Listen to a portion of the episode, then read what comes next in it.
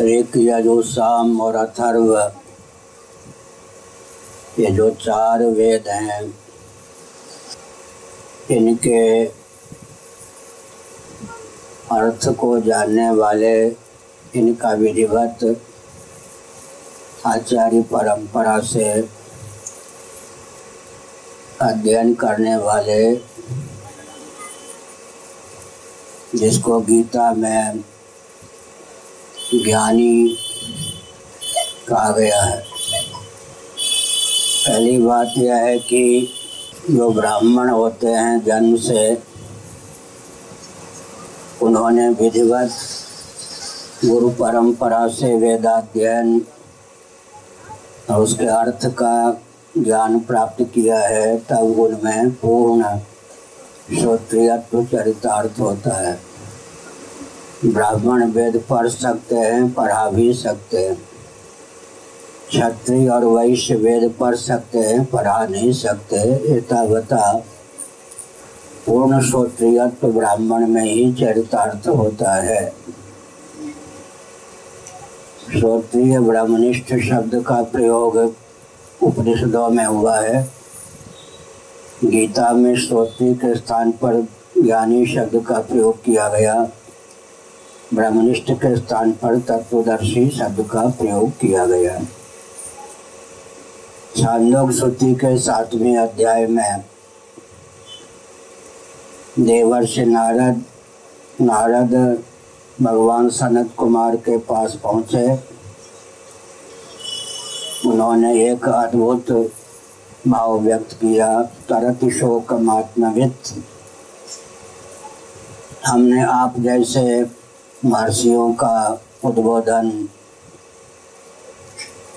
परंपरा से सुना है कि आत्मवेदता शोक तर जाते हैं शोक से उपलक्षित द्वैतक प्रपंच और उसका मूल अज्ञान होता है लेकिन मैं शोक करता हूँ मुझे शोक होता है एतावता फल बल कल्प यह है कि मैं मंत्रवित होने पर भी अर्थवित नहीं हूँ। यहाँ अर्थ का अर्थ क्या है, विचार करने की आवश्यकता है। देवर्ष नारद को ही पूछ दिया भगवान सनत कुमार ने, अब तक आपने जिन शास्त्रों का, विद्या और कला का अध्ययन किया है, उसका वर्णन कीजिए। विश्व में कोई ऐसी विद्या और कला नहीं, जिसका संक्षेप में निरूपण नारद जी न किया न किया हो। इसका मतलब समग्र वैदिक वांग्मय में जितनी विद्या और कला का निरूपण किया गया है क्या हुआ भाई? इतने व्यवस्थापक बनेंगे तो यही तो समस्या बन जाएगी। बैठ जाए बैठ जाए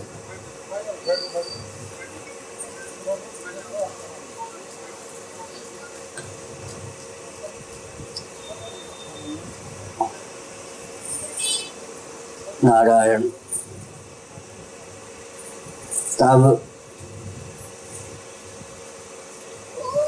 मंत्रवित न तो अर्थवित कहने का अभिप्राय क्या हो सकता है? इसका अर्थ नहीं कि देवर्ष नारद को पद पदार्थ का ज्ञान नहीं था। मुंडक उपनिषद में एक विशेष तथ्य ख्यापित किया गया है। ऋत यजु साम और अथर्व, ये जो चारों वेद हैं अपरा विद्या हैं। बड़ा विद्या उसको कहते हैं जिसके अनुशीलन से अक्षर परमात्मा तत्व का बोध प्राप्त हो। आज समाजी सज्जनों ने एक विचित्र प्रश्न उठा दिया। मुंडक उपनिषद के आधार पर ईशावासोपनिषद जिसको हम लोग मानते हैं, यजुर्वेद का वह चालीसवा अध्याय है। वेद और वेद की शाखा के बाहर उपनिषदें नहीं हैं। मुक्ति को उपनिषद में लिखा है कि जितनी वेद की शाखाएँ हैं, उतनी ही उपनिषदें हैं। एक एक शाखा को लेकर एक एक उपनिषद प्राप्त है। तो आज समाजी सज्जन ने किया अर्थ कि फिर तो उपनिषदों में भी पराविद्या नहीं है, क्योंकि वेद बाह्य उपनिषदों की मान्यता संभव ही नहीं है। उपनिषद कहते हैं, वेदांत को वेदांत का अर्थ होता है, वेदों का शिरोभाग। हमारे आपके शरीर में जैसे ये सिर है, वैसे ही वेदों का वह भाग जिसका कर्मों में विनियोग न हो, उसे उपनिषद कहते हैं। ईशावास्यम आदि जो मंत्र हैं, ये उपनिषद के अंतर्गत हैं। उनतालीस अध्याय तक कर्मकांड उपासना कांड परक मंत्र हैं। चालीसवा अध्याय कर्मकांड में प्रयुक्त विनियुक्त न होने के कारण जिस स्तर के आत्म तत्व का उसमें प्रतिपादन किया गया है, उस तत्व, उस स्तर का आत्म तत्व कर्ता, भोक्ता न होने के कारण ईशावास्यम आदि मंत्रों को उपनिषद माना गया है। तो हमारे पूज्य गुरुदेव ने आज समाजी सज्जनों के इस आक्षेप का उत्तर दिया कि माना कि उपनिषद जिनको वेदांत कहते हैं, जिसमें ब्रह्म विद्या का प्रतिपादन है, वो भी ऋक यजु साम के अंतर्गत ही हैं। तथापि मैं उदाहरण देता हूँ, एक ग्रंथ जिसका नाम अग्नि हो उसमें अग्नि के स्वभाव, प्रभाव, अभिव्यक्ति के प्रकार आदि का वर्णन हो, लेकिन उसी को अग्नि तो नहीं कहेंगे ना। नाम तो अग्नि हो गया, क्योंकि अग्नि का प्रतिपादक वह ग्रंथ है। लेकिन दाहक प्रकाशक जो अग्नि का लक्षण है, वह तो उसमें चरितार्थ नहीं है। इसी प्रकार से परा विद्या उपनिषद भी तब कही जाती है जब उस में प्रतिपाद्य जो ब्रह्मात्म तत्व है, उसका एकत्व विज्ञान साधक हृदय में अवतीर्ण हो जाए। तत्वमस्यादि महावाक्य जन्य चरम वृत्ति अखंडाकार कारित वृत्ति का नाम उपनिषद है। अर्थात जिस ब्रह्म विद्या का वर्ण उपनिषदों में किया गया है, वह ब्रह्म विद्या चार महावाक्य हैं, प्रणव है, इसके माध्यम से साधन चतुष्टय संपन्न अधिकारी के हृदय में पहुंचकर चरम वृत्ति का रूप धारण कर ले अज्ञान अज्ञानकृत आवरण को विध्वंस करने में सफल वृत्ति बन जाए, तब उसका नाम होता है उपनिषद, उसका नाम होता है ब्रह्म विद्या तो देवर्ष नारद का कहना था, मंत्र और मंत्रार्थ दोनों को मैं जानता हूँ, तथापि शोक करता हूँ। यदि परा विद्या ब्रह्म विद्या होती मेरे जीवन में, मैं ब्रह्मनिष्ठ होता तो शोक नहीं करता। फलबल कल्प्य। देवर्ष नारद ने आत्मनिरीक्षण करके स्वयं यह निष्कर्ष निकाला कि स्वयं भगवा सोचामी, मंत्रविद न तो अर्थविद। लेकिन अर्जुन पर अनुग्रह करके भगवान ने संकेत किया, प्रज्ञावादांश भाष से, विद्वान, तत्वज्ञ मनुष्यों के समान बात करते हो, लेकिन असोच्यानन्व सोचस्व शोक न करने योग्य के लिए शोक करते हो। तो फल बल कल्प यह है कि तुम केवल प्रज्ञावाद के लिए भागवत के पंचम स्कंध में जड़ भरत ने शब्द का प्रयोग किया है, को अकोविदवाद।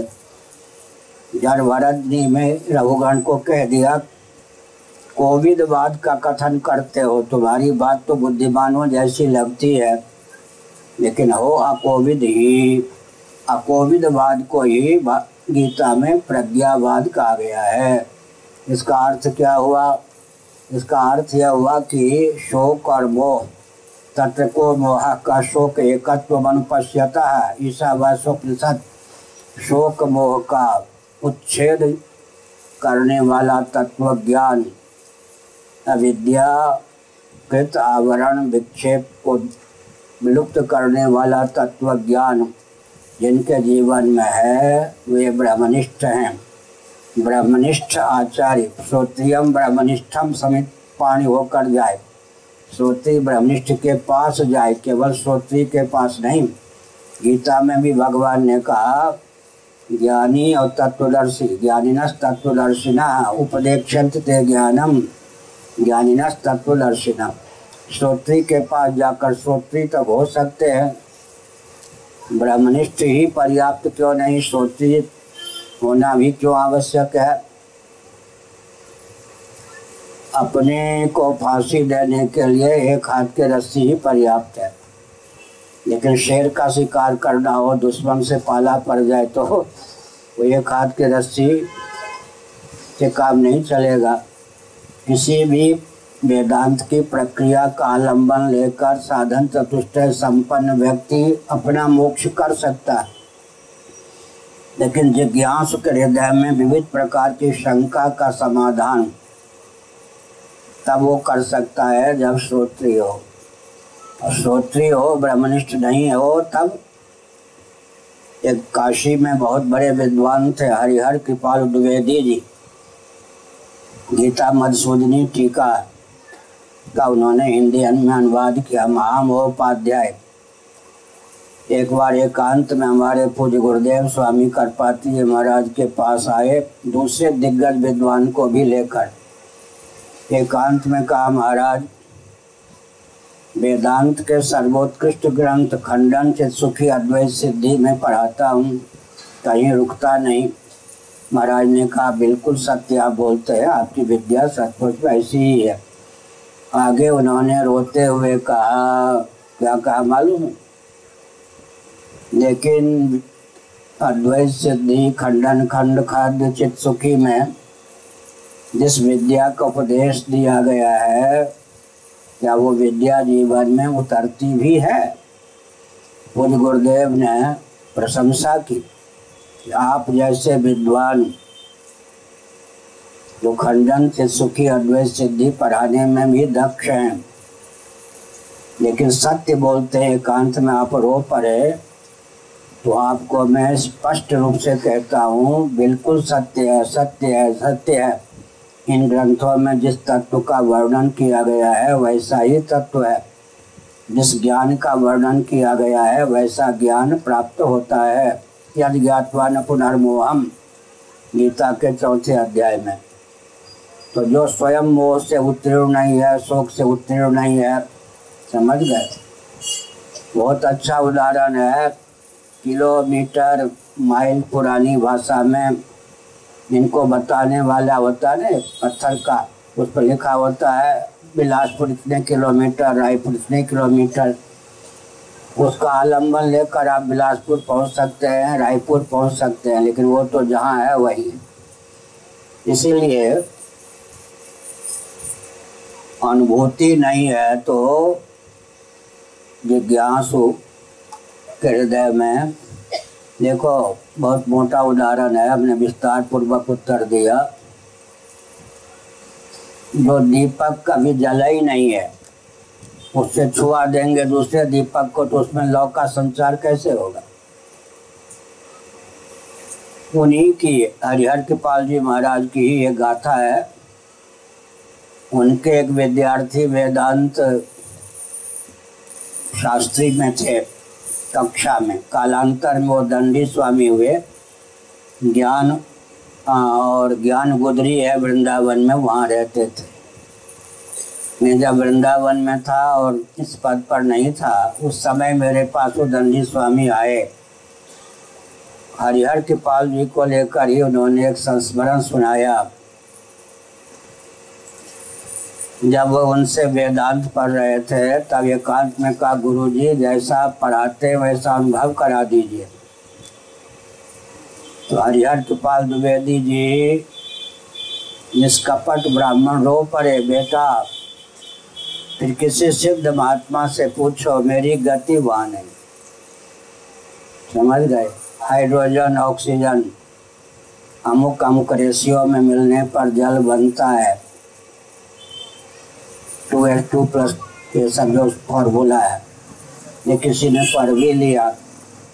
लेकिन लेबोरेटरी प्रयोगशाला में जाकर वो हाइड्रोजन, ऑक्सीजन, अमुक अनुपात में मिलाकर जल नहीं बना सकता। केवल चोरी का ज्ञान है तो। और जल को विद्युत प्रवाह के द्वारा पुनः हाइड्रोजन, ऑक्सीजन के रूप में कन्वर्ट भी नहीं कर सकता। इसी प्रकार से मैंने बताया कि अनुभूति विहीन जो ज्ञान है मंत्रार्थवित भी होने पर भी अर्थ का अर्थ होता है, वो तात्पर्य हृदय में नहीं उतरा। समझ गए? अब थोड़ा मैं विचित्र ढंग से बोलता हूँ। गुड़ भी मीठा, मिश्री भी मीठी, दोनों के मिठास में भेद वाणी के द्वारा तो नहीं बता सकता। लेकिन गुड़ भी खा ले, मिश्री भी खा ले अलग अलग समय में तो वो दोनों के स्वाद में अंतर को जान सकता है या नहीं, बता क्या सकता है? तो हमने संकेत किया कि केवल श्रोत्रिय है, सदाचार संपन्न है तो आपको सदाचार संपन्न श्रोत्रिय तक बना सकता है, जहाँ उसकी गति ही नहीं है, वहाँ वो कैसे ले जा सकता है? विस्तार पूर्वक उत्तर दिया और कोई प्रश्न